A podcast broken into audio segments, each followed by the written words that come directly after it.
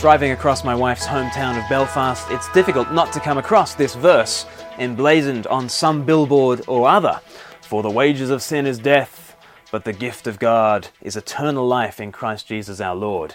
And, and usually it's in the King James Version too. Um, these billboards serve as a succinct reminder of the gospel. Because this verse, Romans 6, verse 23, outlines three contrasting pairs there's wages versus gifts, there's sin versus God, and there's death versus eternal life. And we're just going to think about those three pairs because they unpack what the gospel is. The first pair is wages versus gift. The wages of sin is, God, is death, but the gift of God is eternal life. Uh, you might choose to see God as a boss, as a line manager, as an employer. Uh, perhaps He sets you things to do, and if you do a decent job, then you earn His blessings. Um, this, of course, is the default way that people think about God, but Paul says that way of thinking is caught up with sin and death. It's, it's Adam's way of viewing God. Ultimately, it is a condemned and hellish view of God. In reality, God is all about gift, He is giver. From all eternity, He has been a fountain of light and life and love. He gives. That's almost the most fundamental description of God. He is giver, He is gift. Do we believe this?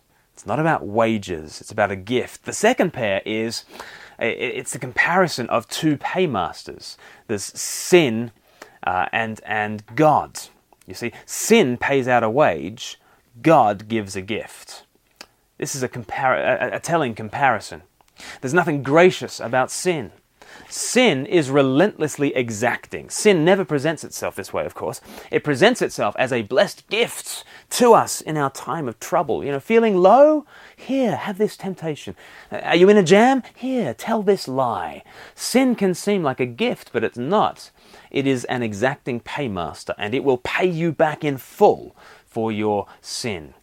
It will bring death into your life. On some level, it always pays out its terrible wage. But God, on the other hand, He is not a paymaster but a giver.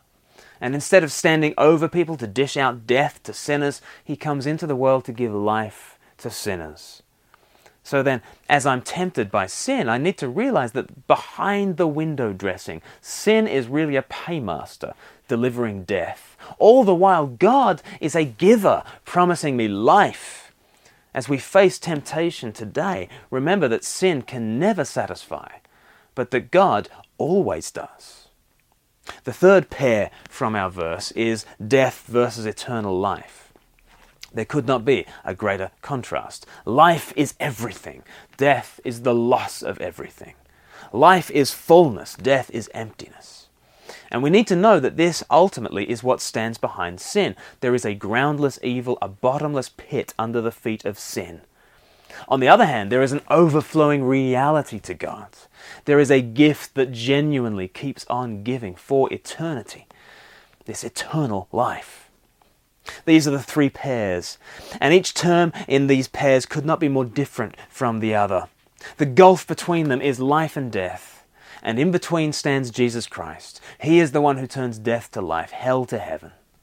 So, this verse urges us to look again to Jesus Christ. He is the one that makes the difference between wages and gift, between sin and God, between death and eternal life.